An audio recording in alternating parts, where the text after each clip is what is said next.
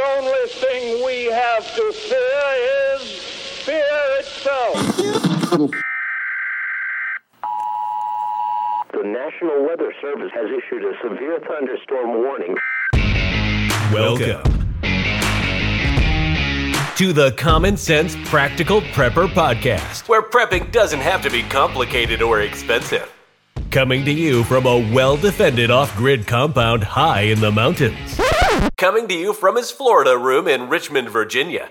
Neither off grid nor well defended, unless you count as chickens and cats, here is your host, Keith. If you are tuning into this podcast, that means I did not win the Mega Millions or Powerball this week. Welcome back to the Common Sense Practical Prepper podcast. My name is Keith. This is episode 46. Today is May the 12th, 2023. The price of eating out has gone absolutely insane. My girlfriend and I went out to dinner last night, a small Italian restaurant not far from the house that I've been eating at for shoot 20 30 years every now and again.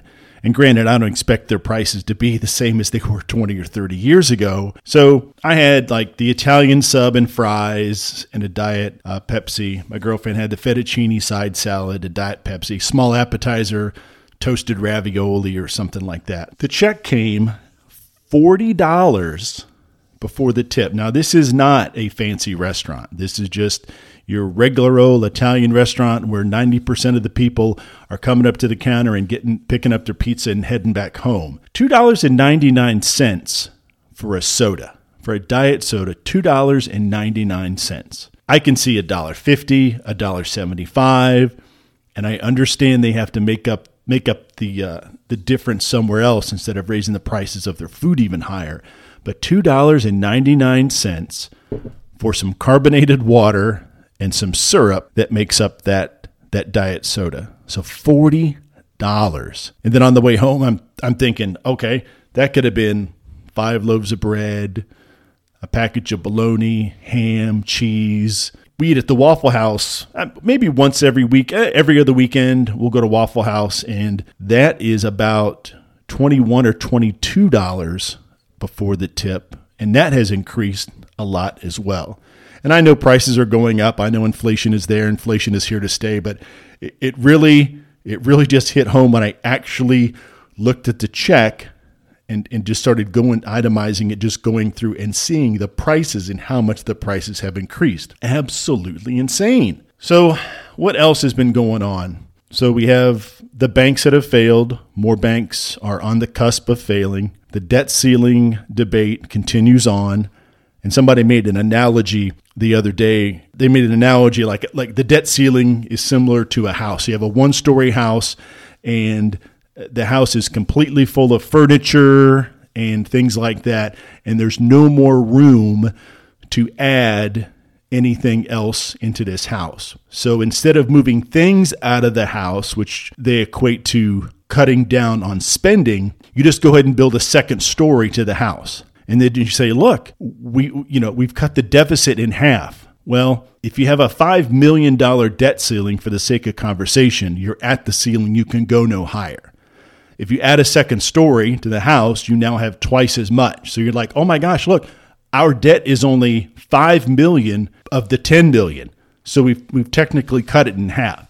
And that's how a lot of politicians look at this.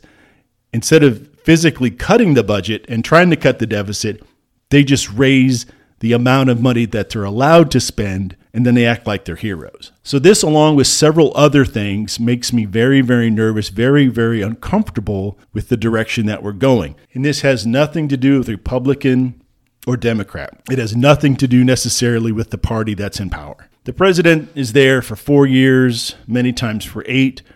But it's the career politicians, especially in the Senate, that are there for 15, 20, 30, 40, 50 years. These are the folks that make the policies, that put together the bills, that ultimately become law, that pretty much run the country.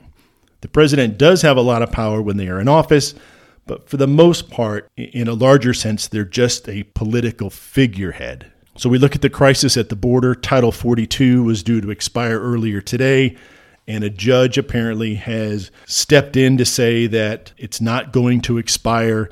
And I didn't realize that Title 42 has been around for an awfully long time. This was something, this was not something that was put together in the last five, ten years ago. I know a lot of the pundits on TV will talk about, you know, Title 42 under the Trump administration. It goes a lot further back than that. And, and I really didn't know that. So the border is open. People are coming across the border. And I'm not really sure why everybody is so up in arms about Title 42 because the people are going to come across and they're not going to be turned away. They're going to be given their welcome packets with their court dates that are several years down the road. They get their uh, their debit cards, their cell phones, and they're you know they're told to come back to court in five, six, seven, eight, ten years. And very, very few of these people actually show up. So I'm not really sure why everybody's so wrapped around the axle with Title 42 because we're not sending these folks back to begin with. So all of these things, and just one or two of them, you know, is enough to make you very uneasy about where things are going. But when you add them all together, it's just a recipe for disaster. There's so many things that are going on, it's hard to really concentrate on one particular thing to try to focus on it to see if there's some sort of solution or some way or some steps that, that you can take that I can take to help mitigate the fallout of what is happening and what is going to continue to happen and what is going to continue to get worse. There is no light at the end of the tunnel when it comes to inflation. There's no light at the end of the tunnel when it comes to the economy turning around. They talk about unemployment at what three, three and a half, four percent, whatever it happens to be. But when they give you those numbers, they never actually give you the true numbers, which is the number of people that have dropped out of looking for a job. So it might be 3%, it might be 4%, but the percentage is much larger of people that have just quit, you know, have stopped looking for a job. And to me, that's still, you're still unemployed. If you quit looking for a job, you're unemployed. If you're actively looking for a job, those are the numbers that get reported. I know I've spoken before about what I call the death of customer service, and you've noticed it too. And, and it's hard to put a timeline on it, but it, to me, it just seems that uh, people are very short with each other. People are very rude. People are very selfish. For the most part, they're very self-centered, and it's pretty much what what is what's in it for me. Uh, you know, where is you know where is mine? And I I hear a lot of, especially at work, at times about people saying, "Well, it's not fair that you know X, Y, and Z." well, I don't think it's fair that you did this, or I don't think it's fair that the company's doing that. I'm really not sure where this it's not fair thing is coming from because nothing nothing really is fair.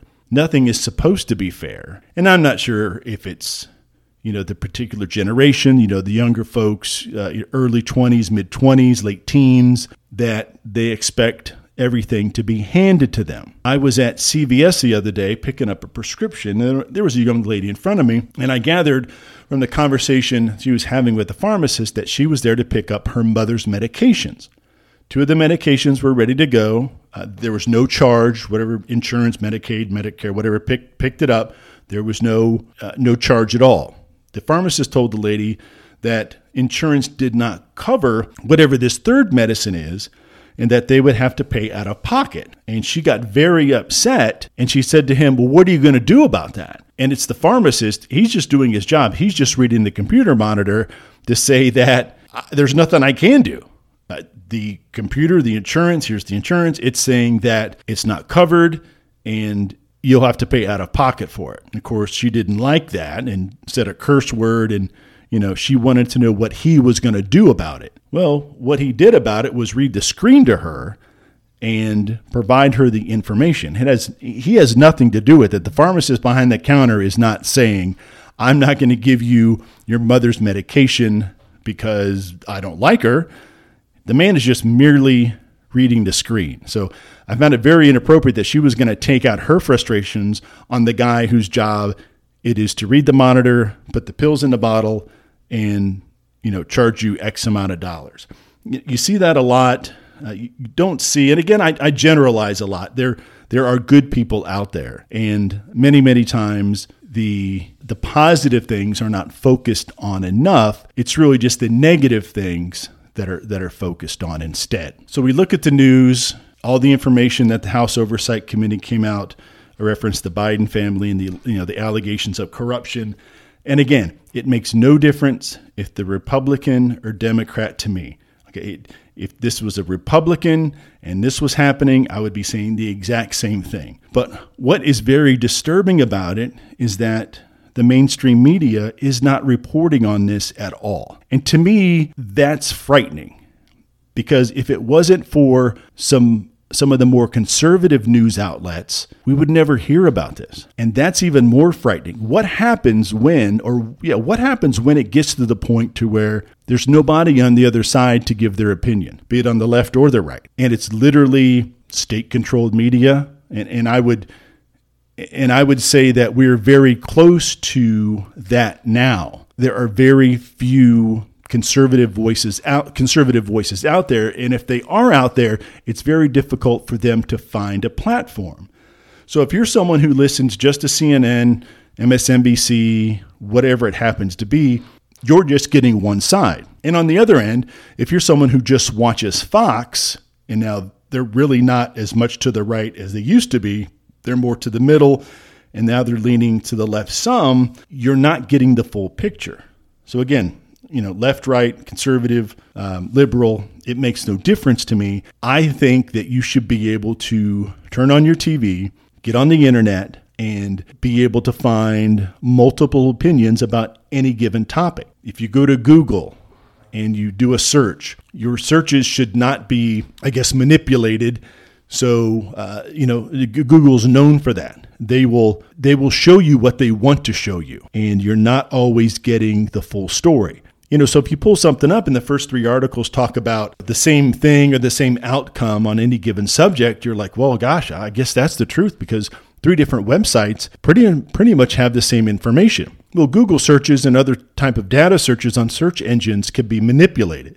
So you could search a particular subject all day long, and if the algorithm does not want you to see the I, I, guess see the other side or see a difference of opinion, it's not going to show you that. So if you're someone who watches CNN religiously or any of the other networks and they constantly talk about politician does this, a politician doesn't do this, then if you hear it enough times, whether it's the truth or not, you are going to believe what they're saying. And many, many times, that's how people's opinions uh, get formed on a particular subject, a particular candidate, whatever it happens to be.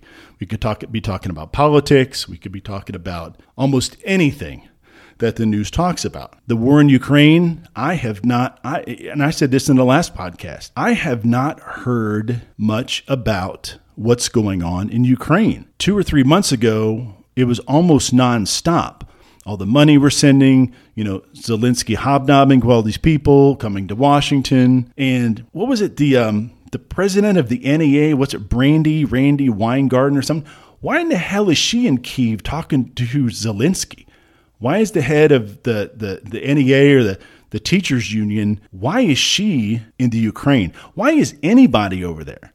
Why are any politicians on the left or the right? Uh, it's just a photo op. Why do you need a photo op? And when you get back to Ukraine, if you think we've sent a lot of money over there up until now, who do you think is going to get the contracts to rebuild this country, to rebuild the infrastructure that Russia has destroyed? Who is going to build the schools? Who's going to build the stores, the power grid, uh, all the other infra, water, electric. Who is going to who is going to build that? Who is going to foot the bill for that? Uh, it's not going to be China. It's certainly not going to be Russia. I doubt if India is going to chip any in, chip anything in. The EU might. NATO's not going to because Ukraine's not a member of NATO. It's going to be the United States. And as I talk about the American military industrial complex making money hand over fist, sending missiles and tanks and guns and bombs and everything else over to Ukraine, all these contractors are just sitting there with bated breath, waiting for this to end. Who knows when it's going to end? Maybe the these folks aren't rich enough yet that are that are selling arms to the, to Ukraine. But when it's all said and done, one of these days, there's going to be a whole lot of contracts. And if you think those contracts are going to be handed out fairly, then you're sorely mistaken. Just wait, and if we're ever able to get the truth, just wait to see, you know, whose cousin or whose uncle, you know, whose extended family member of some senator or congressman just got the uh, contract to build all the bridges in Ukraine. And it's just you know it's it's just all it's just all corrupt. It's everybody's corrupt and that, and that's just the way it is. And, and it's very unfortunate because you me and everybody else at the bottom of the food chain we're the ones that ultimately pay the price for these type of shenanigans switching gears a little bit let's talk about talk about my chickens the chickens are doing very well the the weather has i guess uh, leveled out some no more wild temperature swings, you know, down into the 40s at night and then 70s and 80s during the day. It's pretty much starting to level out. And spring is pretty much set in. Summer will be here very, very quickly. Today it got up to 89, and I think it's got to drop down to 60 tonight. So it's a little more even uh, temperature wise, and then that lends the chickens to start laying eggs more regularly. Uh, wild temperature swings like that, it, it really it really throws them off. I did finish the new run today, that new enclosure that's surrounded by chicken wire and a tarp over it. It has the tunnel that connects the main coop and main covered run to this. I, am much more comfortable with them uh, going through the tunnel and going into this new covered run and uh, and not exposed any birds or any other predators that are out there. You know, swoop down into the uncovered run at the time. Now there is a door at the end, new covered run that I can certainly leave open when I'm home, and they can be in that run, and then they can go back out into the regular run, and then back into the chicken coop. So they'll they'll have uh, you know just as much room as they do now when I'm home.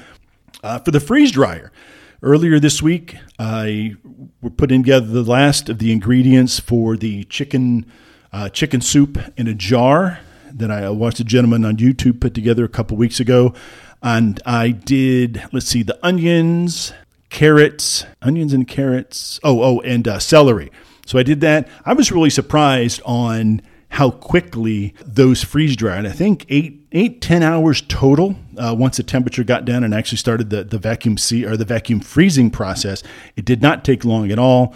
So those are uh, vacuum sealed in a bag. Rice or pasta, whatever I want to use, you know, for a chicken and rice or, or a chicken noodle, that is the only thing left for me to freeze dry and the spices and everything are ready to go. So when I get back from vacation, I will put a few of those together in a mason jar and see how they turn out. About an hour ago, I put nine, I had uh, nine dozen eggs raw, uh, mixed them up, and dropped them into the four trays. So early tomorrow morning, they will be completely frozen, and I will put them into the freeze dryer. And I'm actually going to put that into a mason jar and vacuum seal it instead of using the uh, vacuum seal bags. I'm going to see if that works any better because the more I think about it, if I was to break the seal on a vacuum seal bag and if I do not use the entire content of that bag, I'd have to drop it into another one and then reseal it. Whereas I think it's a little a little easier to pop the lid on the mason jar, take what I need, and then go ahead and uh, vacuum seal it again. You know, drop an oxygen absorber in there, and then put it back up on the shelf in the pantry. So I'm gonna try that going forward. Uh, if that's a better way to store the eggs and to use the eggs, uh, that's what I'm gonna go ahead and do. So I'll let you know how that turns out. The price of gas is it's it's bouncing up and down. It's really weird, fluctuating about 325. I saw it as low as 318. It's just really weird. I'm really not sure why we have such the wild fluctuation. You know, we've got some, um, was it Memorial Day coming up in a few weeks here in the state, so they always raise the price a little bit. They anticipate a lot of people hitting the road for the long weekend. Okay, folks, I appreciate you hanging out with me. I am going on vacation a week from today. I am not sure if I'm going to bring my laptop, uh, record any podcasts while I am away. But uh, again, I appreciate you guys hanging out with me. If you want to find me on the Twitter, you can always search Common Sense Practical Prepper Podcast, or the actual handle is prep underscore podcast. If you wish to send me an email, you can always reach me at my email address, uh, Gmail account, which is practical prep podcast at gmail.com. And again, as always, be safe out there. Please take care of one another and until next time. Thanks for listening to the Common Sense Practical Prepper Podcast. Be sure to subscribe so you don't miss an episode. While you're at it, help spread the word by leaving a rating and review.